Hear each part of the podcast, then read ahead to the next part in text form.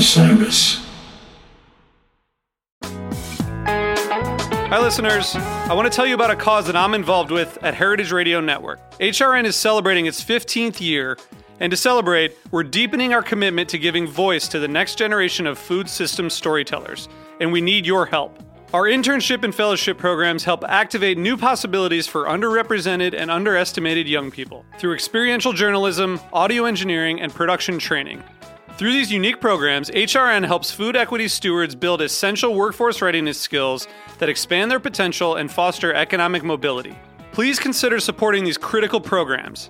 And with a minimum donation, you can be entered to win a dinner for two at an amazing restaurant in one of eight cities and tickets to a concert at a great venue in one of those cities.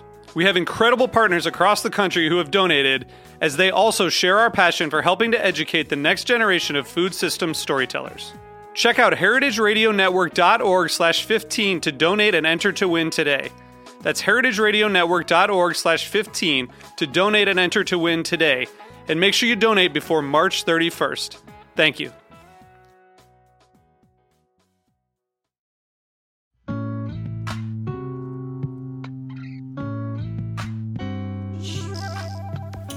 My name is Anna Moss.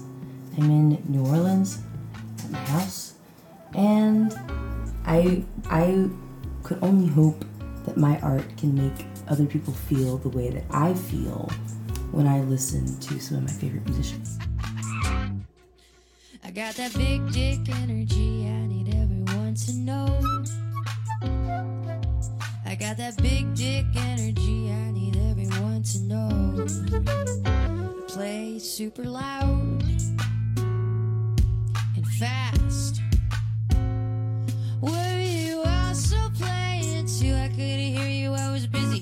playing loud and fast with my big dick energy. This is a rare uh, first ever interview in New Orleans. I've been here with some friends and the baby, and I've become newly obsessed with your music. Anyone who has been listening to anything I've been doing the last three months has I've probably heard your song Big Dick Energy five to eight times. My song of the year. I'm not saying that everyone needs big dick energy, but everyone needs the confidence to feel like they have Sure, big dick energy. sure. What is it? What does big dick energy mean to you, Anna? Well, it's kind of a loaded question. the actual term "big dick energy" is a positive thing. It it it means having the innate confidence and not having to be not having to outwardly be a jerk to people because you are confident in yourself. So you just being like a nice, kind person. It's almost like the divine masculine.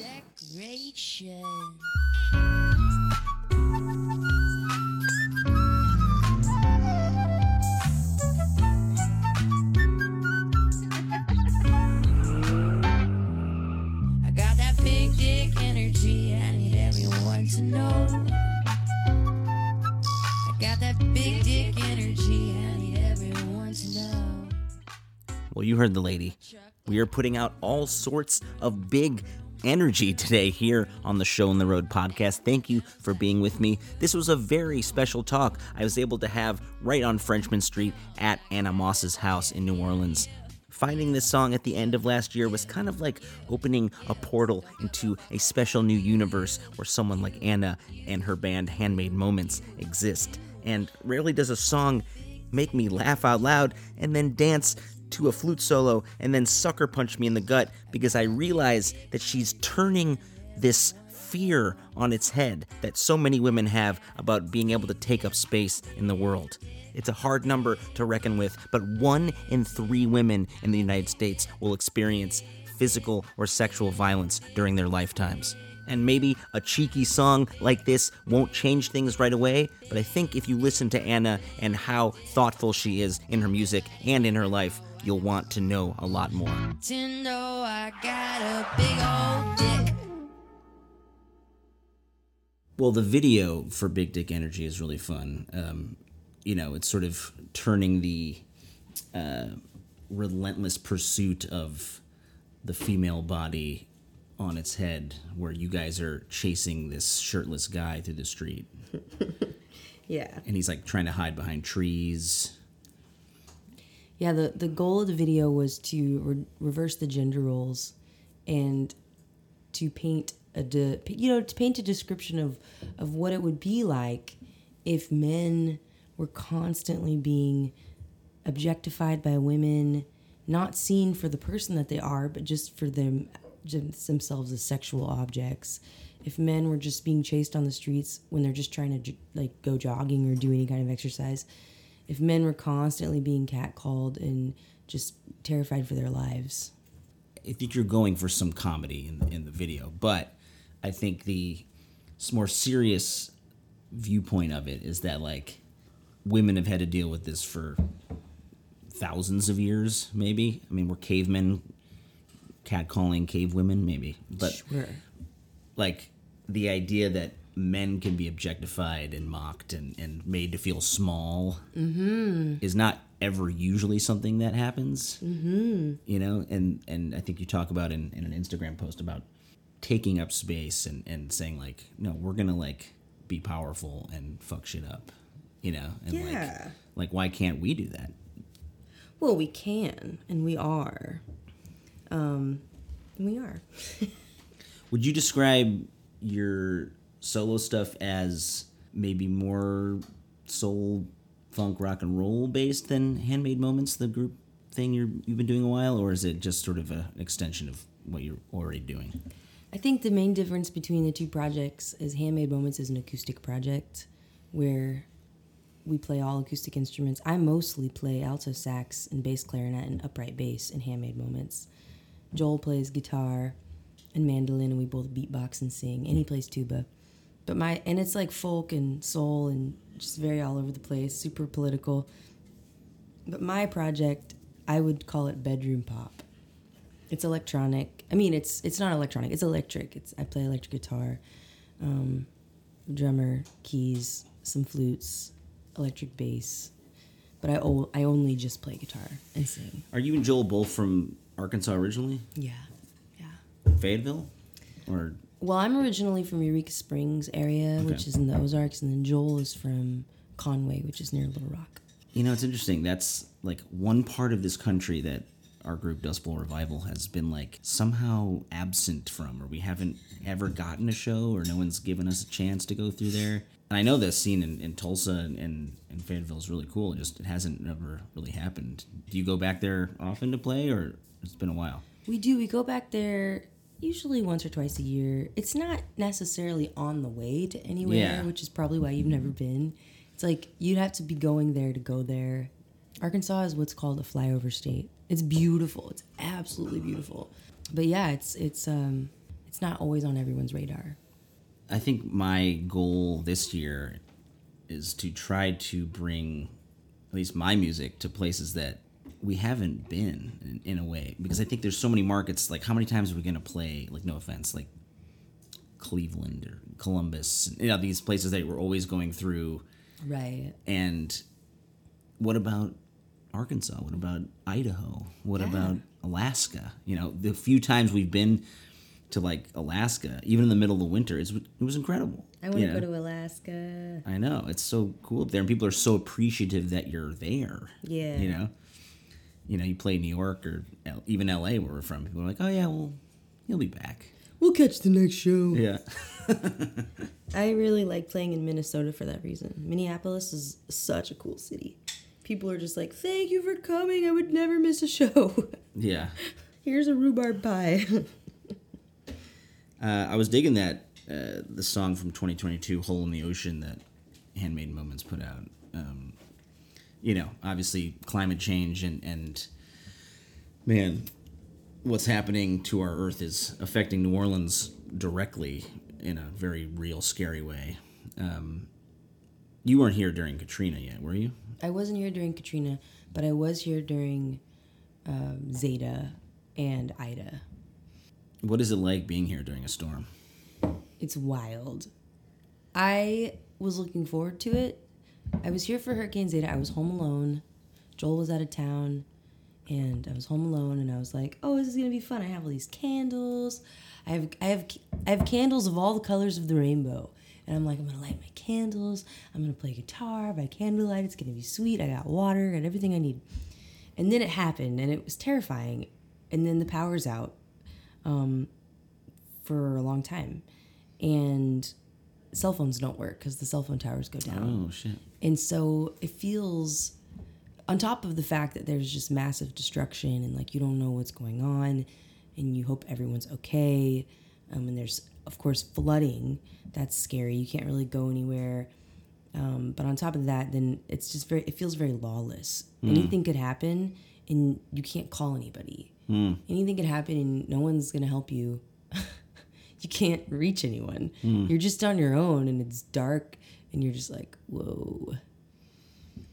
Did you see like people start to like take the law into their own hands, or like was it? I mean, it probably wasn't as bad as Katrina, but like it's like you you watch stuff on TV. It's happening in Northern California right now. Like Really?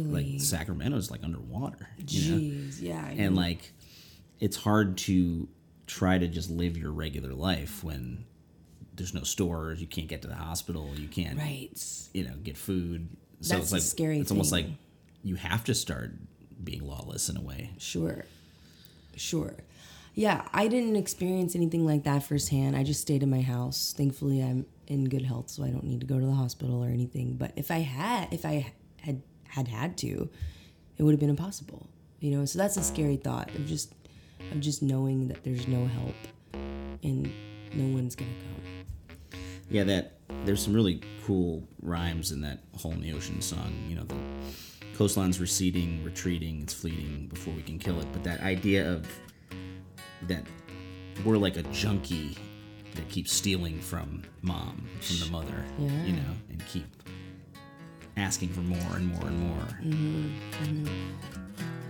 There's a hole in the ocean, it's growing, and no one knows quite how to feel it. Receding, retreating, it's fleeting before we can kill it. And the forests are dying, they're drying out, crying out, screaming and bleeding. The deeper the needle, the searching and hurting, the junkie is needing. My heart's a like there's so many things that you can do even like as a band. Air travel constantly is like Sure, a yeah. very strange vice that you can't get rid of Yeah, you know you have to do it. And it's not it's not like the science isn't there. Yeah. The science is there for regenerative power and agriculture and everything. It's just not profitable in capitalism. And that is the sad part. Now, bombs fall on mothers and brothers and lovers in faraway places.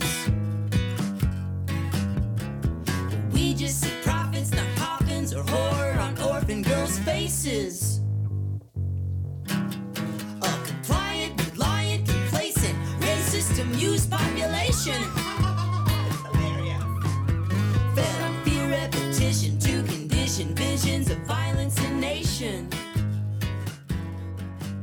you experienced unfortunately firsthand the risk of taking those long van rides from show to show you know um, the really scary crash that you had um, did you think that maybe after that that you would stop touring for a while or, or did it never cross your mind Never crossed my mind. Never crossed my mind. But it was a freak accident. It was like, I don't know if you read about our accident, but we were on the 49 leaving Grass Valley, California, on a two lane highway where every couple miles a passing lane opens.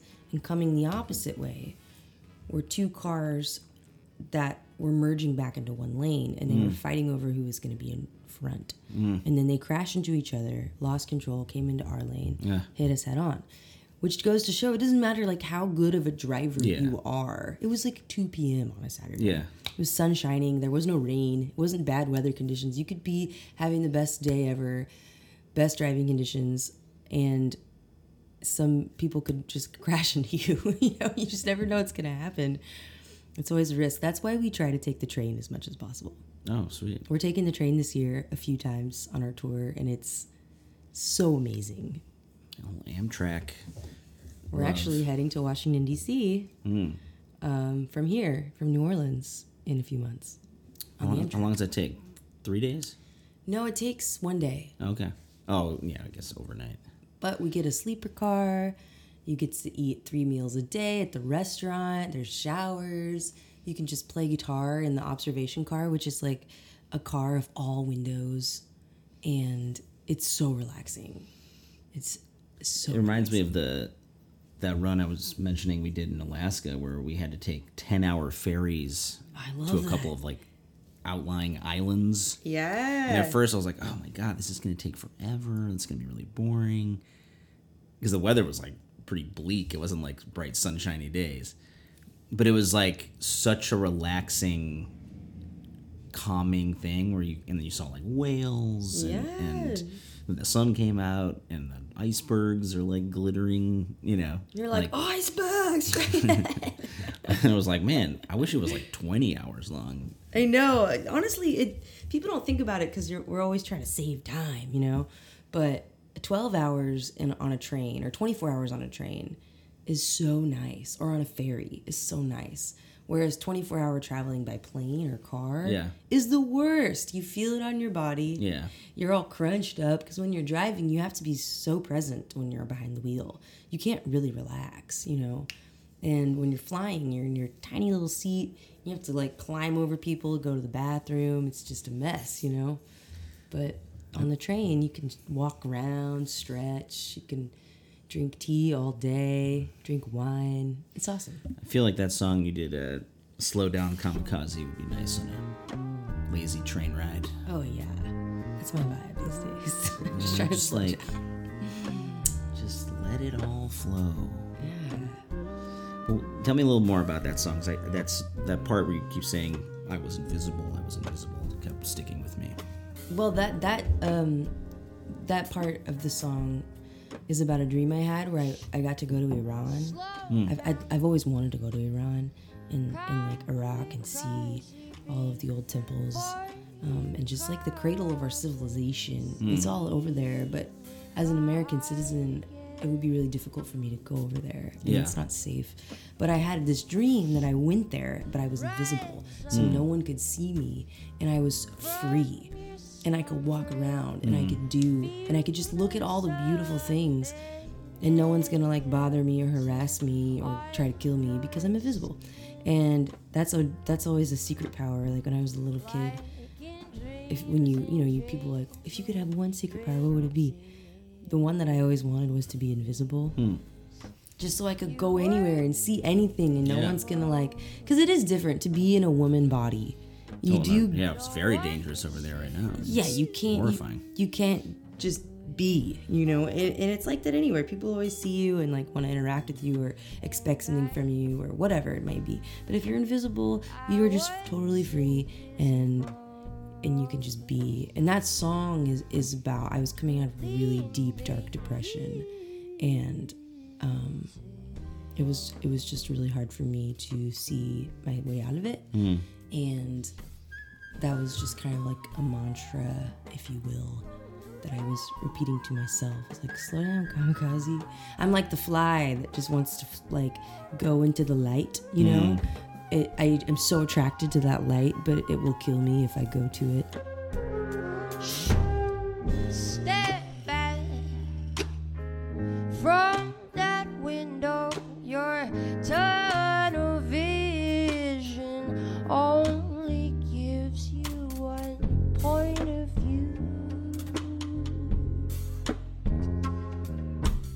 What is the light? You know, just like the fly going into the light and then zapping itself dead.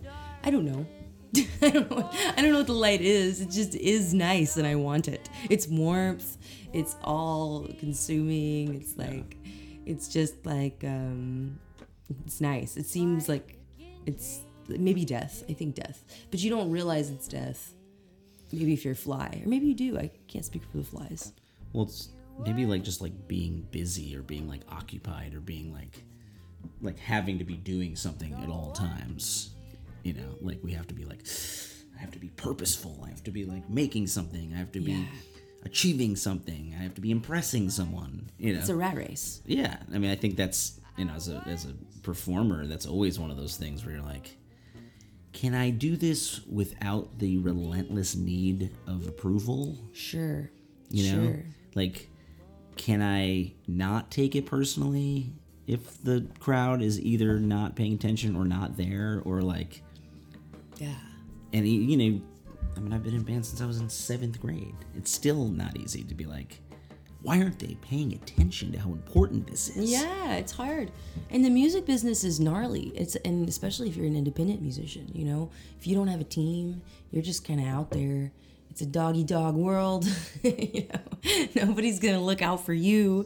Everyone's trying to take advantage of you and and um, pay you as little as possible. And and it can be it can be very it can feel very defeating at times. Slow down. Call crazy. Slow down. Call crazy.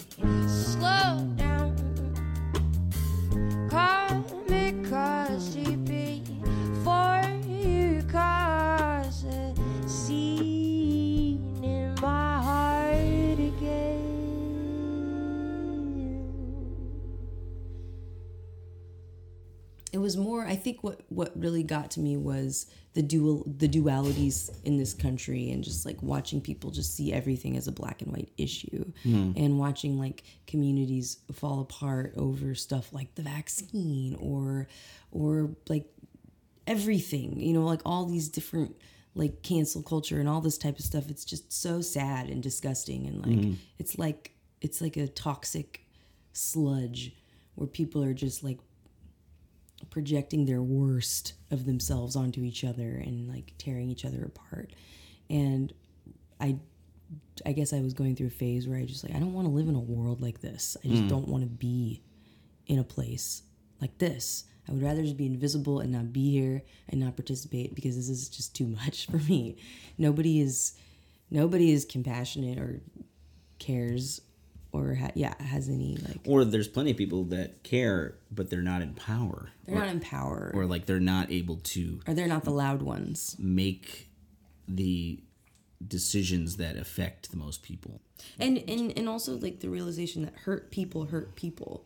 And so all these people that are hurt are hurting other people. And it's just like this never ending disease that keeps giving. And um it's hard to watch that just keep happening you know we didn't even have a sex education class the class was called abstinence Oh man. yeah At public school? yeah.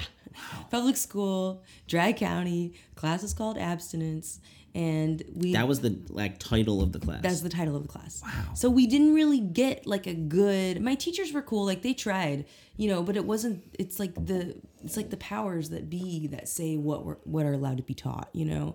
And you know, I I'm from a place where they're like you can't teach evolution here, you know, you have to teach the god thing about the creative design, which don't get me wrong, it's a beautiful theory, but like come on. And abstinence was the name of the class, and kids just didn't have access to the information about birth control. And there was a kid in my seventh grade class, 12 years old, who was pregnant. And 12 year old kid yeah. can't have a kid. I mean, they can physically, but that's not, Um, Jeez. that kid doesn't have, like, it's not an adult yet. How can you bring a child into this world when you're 12 years old? You know, stuff like that happens. And then, like, until we have the proper education and access to birth control, not to mention male birth control, which is a big thing in Japan, but they just don't let us have that over here. Look, we're really afraid of the side effects for us, you know. We're afraid of Headaches. something What with, if we get a headache? with zero side effects. Anything could happen. Um, but yeah, it's it's it's crazy. It's it's sad, and then like back to the whole thing. It's like you can't point your finger at the people when it's the powers that be that are kind of making the rules and making it oppressive for a lot of people. And there's so many good people in these blood red states. Sure. That are just being stranded or like it's almost like they're being held hostage. Yeah. You know? And then there are people that want to do good, and then instead of like looking up towards the powers that be, they just kind of look around to anybody that might vote red and be like, "It's your fault," you know. And there's just a lot of that too, and and that I don't find that very helpful at all because I think we all, all of us people that are the working class, have a lot more in common than we think. Yeah. When did you start playing music? How young? I remember I started singing. I would lock myself in the bathroom when I was three years old, and sing the same song over and over again. You had to lock yourself to like keep it invisible. Well, I wanted to be invisible. I always wanted to be invisible. I was just The bathroom was the invisibility cloak. well, I had an interesting childhood. I, I my family was very I had a pretty dysfunctional uh, family vibe. So I I did I always wanted to be invisible. I always just wanted to escape, and I would I would just lock myself in the bathroom because that's as Regina Spektor says the truest room in the whole damn house. I escape there frequently now as a new dad. Yeah, it's the only place where you can you can lock yourself in there and no one's gonna ask you any questions. Plus, the acoustics for a cappella singing are exceptional. My wife's like, "Are you watching TikTok in there?" I'm like, "Maybe." Who cares? I'm invisible. you can't see She's me. like, "I see you." but yeah, I mean, I think well, singing feels like a superpower when you're a little kid in a way. oh, it, it does. I mean, it was the most amazing feeling. I would just sing for hours in the bathroom, and it felt so good. And yeah, I mean, Were you in like choir or stuff in school? Wasn't. I was in choir. Yeah, I was in choir. I was in band. I started playing the saxophone, alto sax, when I was eleven. I was in the jazz band. I was very nerdy. But being in band in Arkansas is not as cool as being in band in New Orleans. Hmm. I look at these kids like you'll see if you go to the second line today Yeah. or if you go to any of the Mardi Gras parades, you'll see a lot of kids that are in marching band in and they're currently in like public school and they're killing it. If you play tuba, like Joel, Joel's first instrument was tuba. If you play tuba in Arkansas as a kid, you are a nerd, you're a dork, get a life, get a clue. But if you play tuba in a band as a kid in New Orleans, you're a star. Well, that's what I was telling uh, my friends who are here with me in New Orleans. Like, if you watch these bands, the tuba sousaphone is the main heartbeat of the band. There's, there's no bass. Sometimes you have maybe just a, a snare and some cymbals. Well, the tuba is the bass. this guy is leading the whole and they they don't start until he starts. Yeah, he know? calls the tune, or whoever. Tuba player calls the tunes. That's how it goes. and there's been this whole uh, thing about tuba theft in LA, is Really? I remember reading this LA Times article about it because the mariachi bands need it, Sure, that's, that's And, over there. uh, you know, marching bands, etc. And these things are big, expensive items yeah, that people in not affluent communities and, and high schools they're not going to have these laying around. no, So all these rich kid schools in LA all of a sudden are missing their tubas. like they're just disappearing. There's like a black tuba market, you know. hey, what are you gonna do? You know, Yeah. they can afford to buy another one. Did you look up to uh, Lisa Simpson as a young sax player? No, I did not. I didn't have. You know, to be honest with you, I don't have the same background as most sax players do. I was never like that into the saxophone. And I didn't really watch The Simpsons. And I know that sounds bizarre. But when Joel and I were touring as Handmade Moments in Argentina, people would point to me on the streets and they'd be like, Lisa Simpson. and I'm like, what the heck? but no, I, I, I never really. Uh, I wasn't into really many sax players. These days, I'm more into the clarinet. I do love the saxophone. The bass clarinet. I play bass clarinet, but I also just play the regular small clarinet for fun. I don't really perform with it at all. I actually took it on tour with my friend John Craigie in November, and I that was my first time performing with like a clarinet, like a small clarinet. But I, th- I just like to jam with Well, it. ladies playing, you know, woodwinds and leading the band like Lizzo, it's very in right now. Know, it's, it's all the rage. Have you seen Doreen Ketchens? No. She's on Royal Street. She's an incredible clarinet player and vocalist. Oh, her band is I think- fire. I think maybe we passed her. they might yesterday. be out right now, actually. Older lady. Yeah, it sits Yeah. down and plays clarinet. yeah. We actually watched her for a little bit yesterday. she shreds. Yeah. Well, there's a fun video if folks want to check out of you guys playing the song called President Trump Oh in, yeah. a, in a cave. so that song is going to be on the next record. We're- We're about to, Handmade Moments is about to release a record in May, and it's called End of the Wars. It's an anti-war album, but that song has been changed. That the name is now Fear for President. We changed the name. Um, I should change the YouTube video too. yeah, it's it's it's frustrating how that sack of meat that was our president keeps inserting himself in so many conversations. He's not even in office anymore. It's Right. like he's just like this hovering evil spirit almost that's like always there that like we can't get away from in Sure. a way, you know.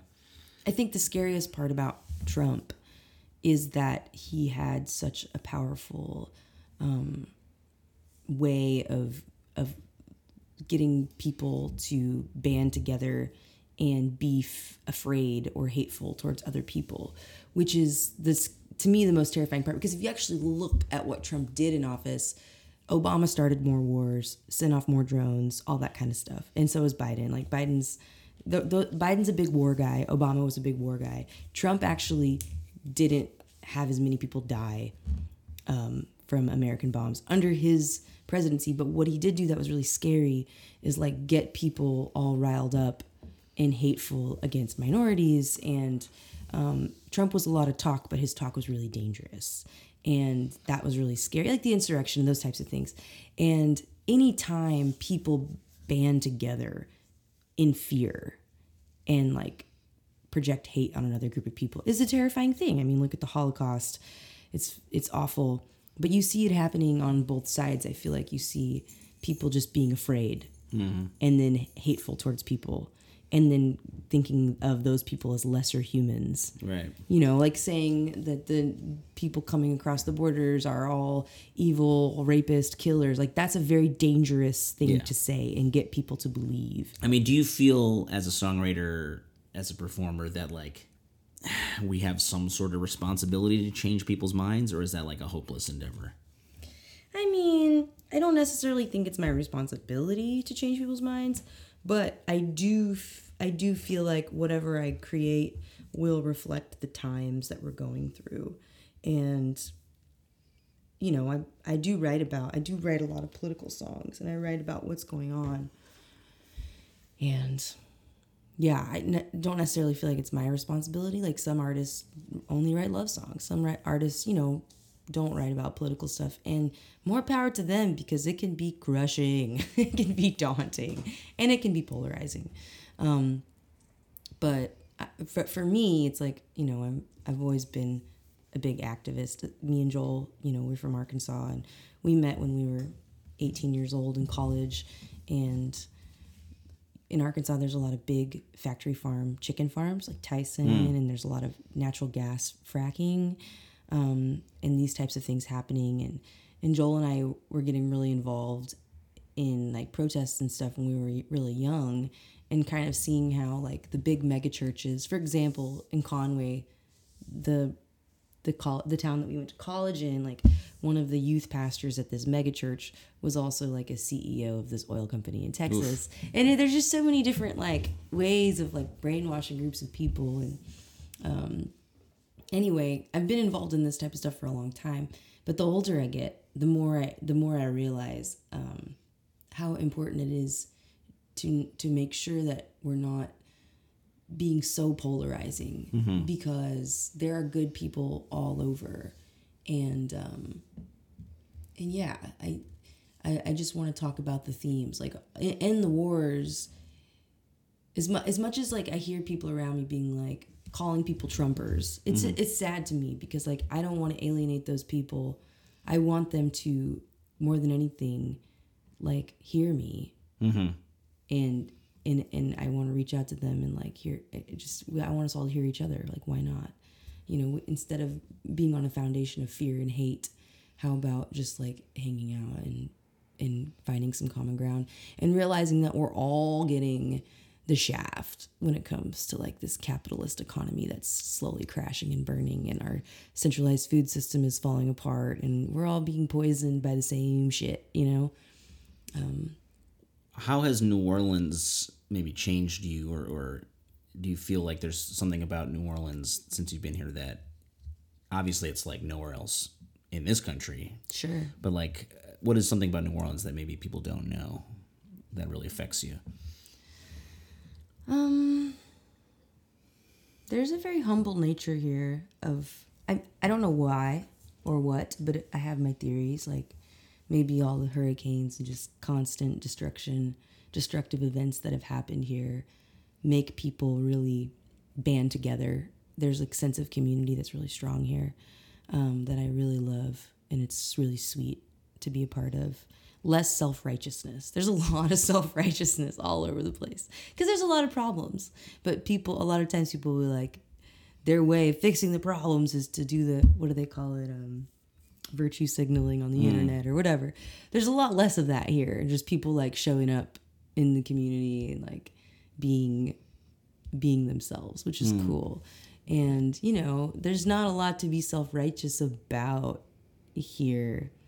It's Well, there's a lot of talent. there's a lot of talent, but there's not a lot of money to be made. Hmm. There's not a, like, you know, like, I don't know. There's a lot of talent for sure.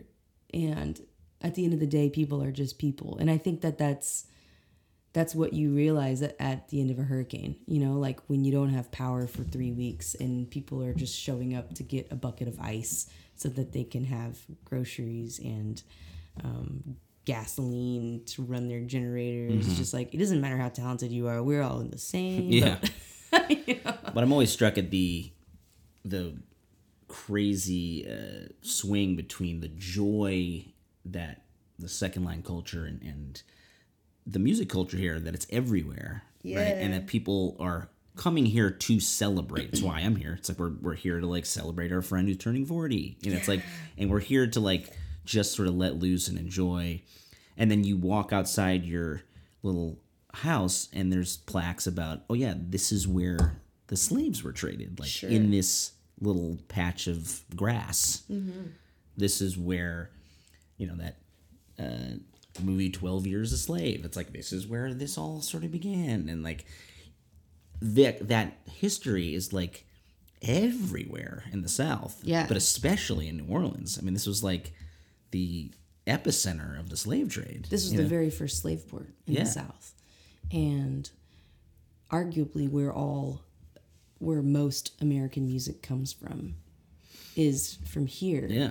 There's a there's a movement around town to to base to call to call music with like jazz blues roots black american music because it does come from all like the slaves that were brought here were from all these different countries in africa and they you know they were here and like and then uh, mixed with the indigenous people um, and just all the different people that were here is where the roots of all music that we know in america come from well, the true American art wild. form that's sort of is now obviously gone viral in a way. You know, it's like the whole world Mm-hmm. sure has to like experience jazz and blues and rock and roll. It all comes from this one little, you know, port town. Yeah. You know?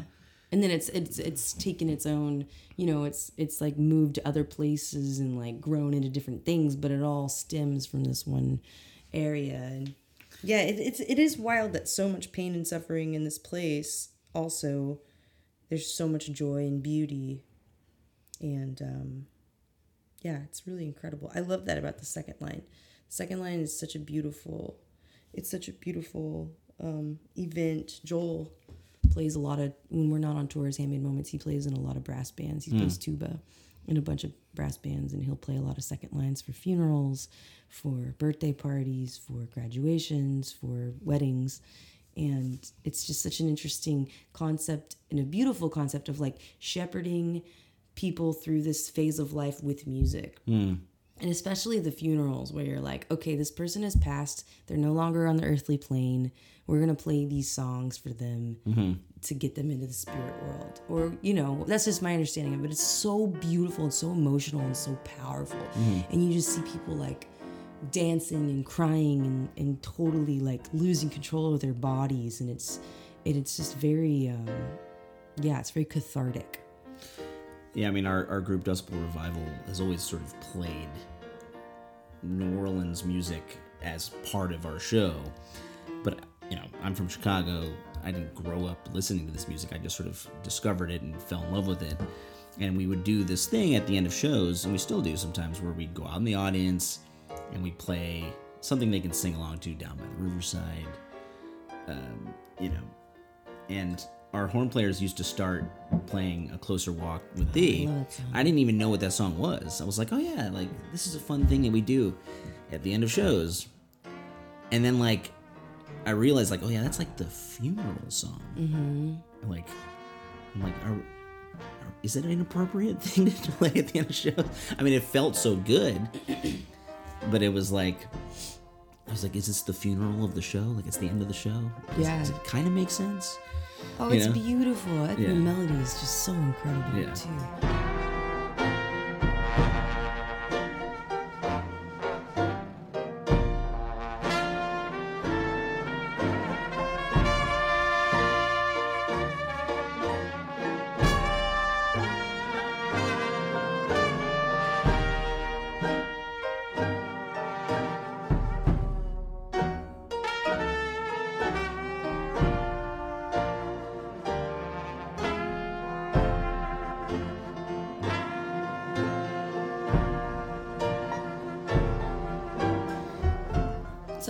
Definitely has changed me about living in New Orleans is, is how I view like religious songs and spiritual songs, gospel songs. Because when I, where I'm from in Arkansas, you know, I had a different outlook on religion. As I was saying earlier, there's lots of mega churches. There's a lot of there's a lot of money tied in with church, and um, just like kind of pretentiousness and you know, in, in places where I'm from in Arkansas, like the people at the church don't like poor people. You know, Yeah. like that's a vibe that you get, and you're like, ugh.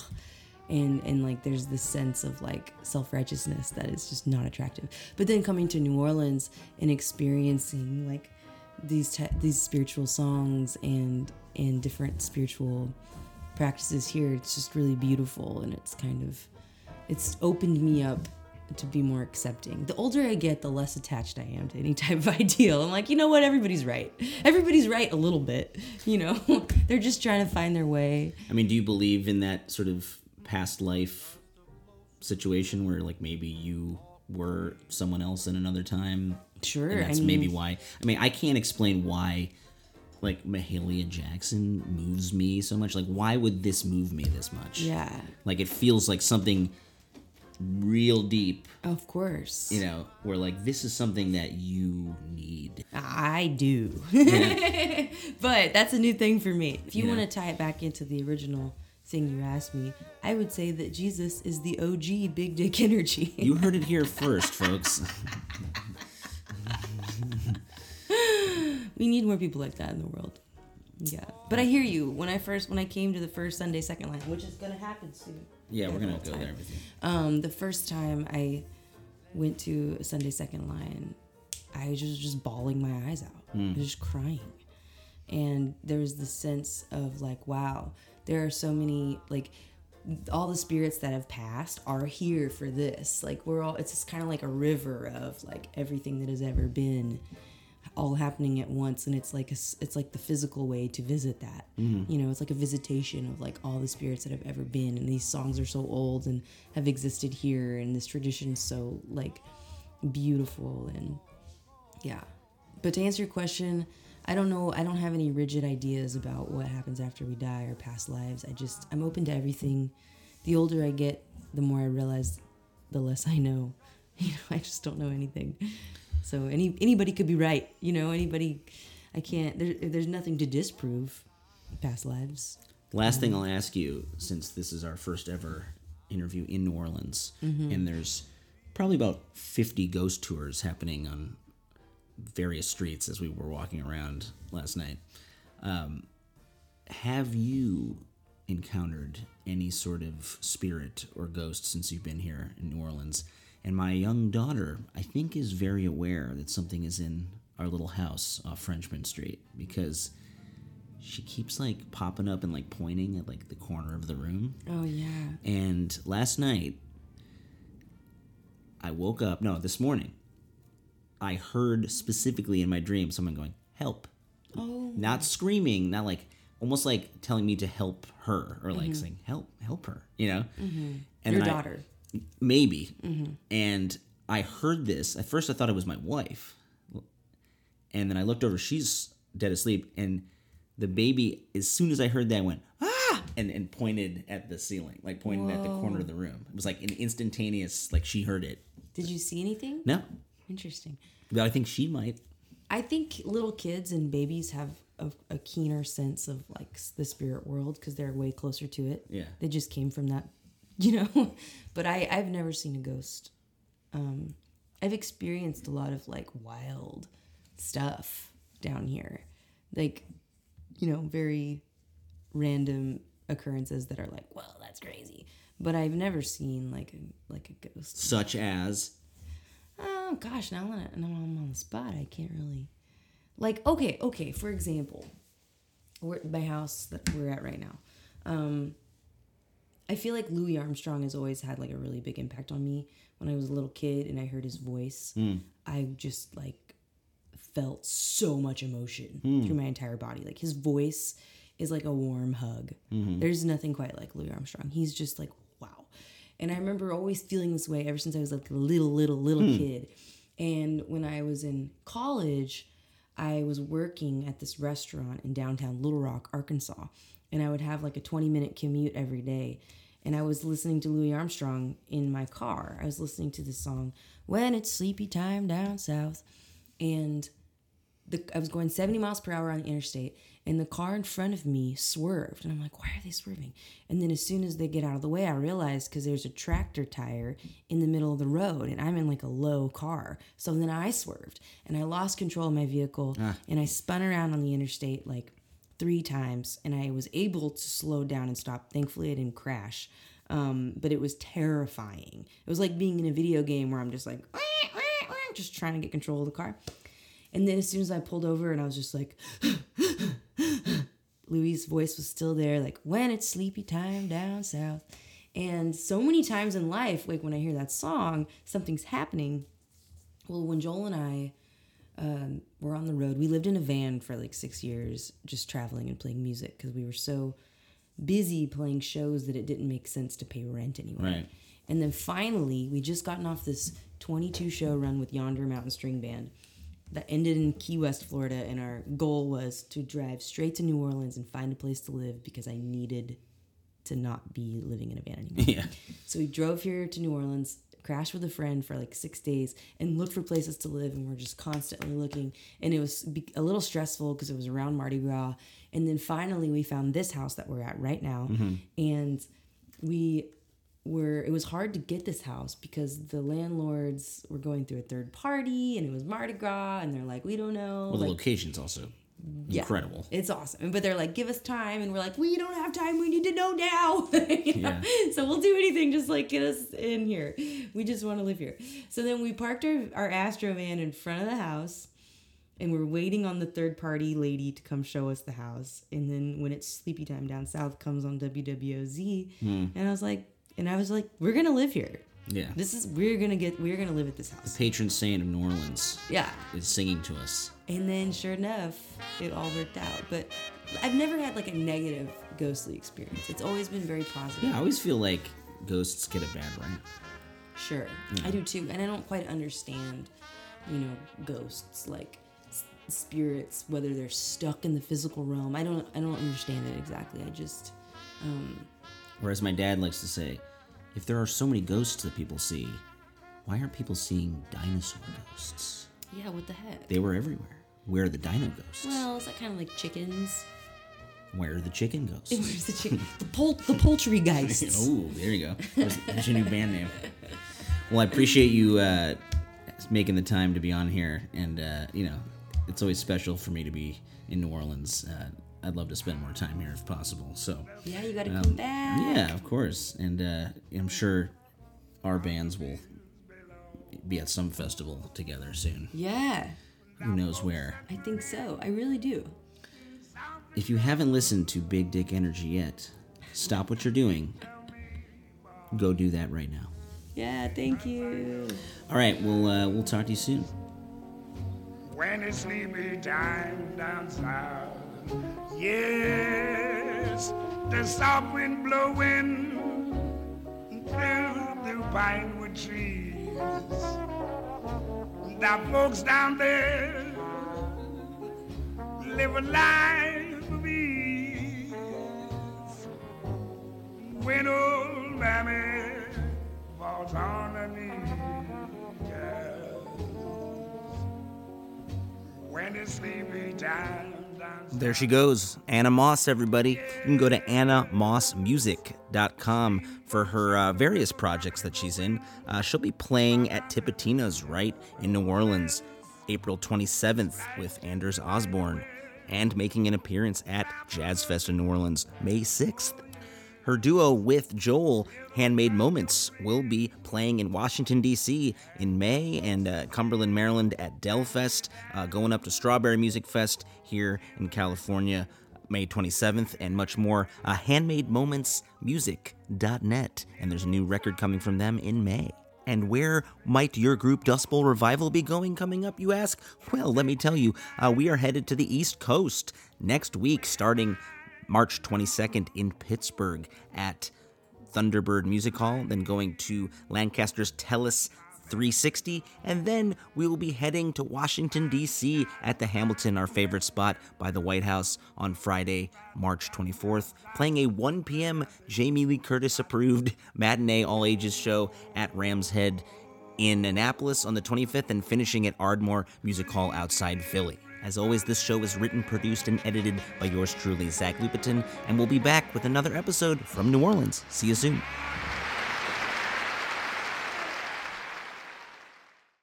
One Hit Thunder is a podcast where we both celebrate and have a good laugh about bands and artists that had just one hit that we all know. Each week, we're joined by a guest from the world of music or comedy to learn more than you ever thought you would about some songs that you can't forget. And we decide if they brought the one hit thunder or were nothing more than a one hit blunder. Look, if you listen to the show, you're probably going to laugh, and I guarantee you're going to crush next time the bar has music trivia. Tag Team, Jane Child, Meredith Brooks, Looking Glass, Shawn Mullins, Eiffel 65, EMF, Crash Test Dummies, Crazy Town, Chumbawamba. We have hundreds of episodes in our back catalog and a new episode each week, so pass the Dutchie, make sure you're connected, and subscribe to One Hit Thunder wherever you get your pods.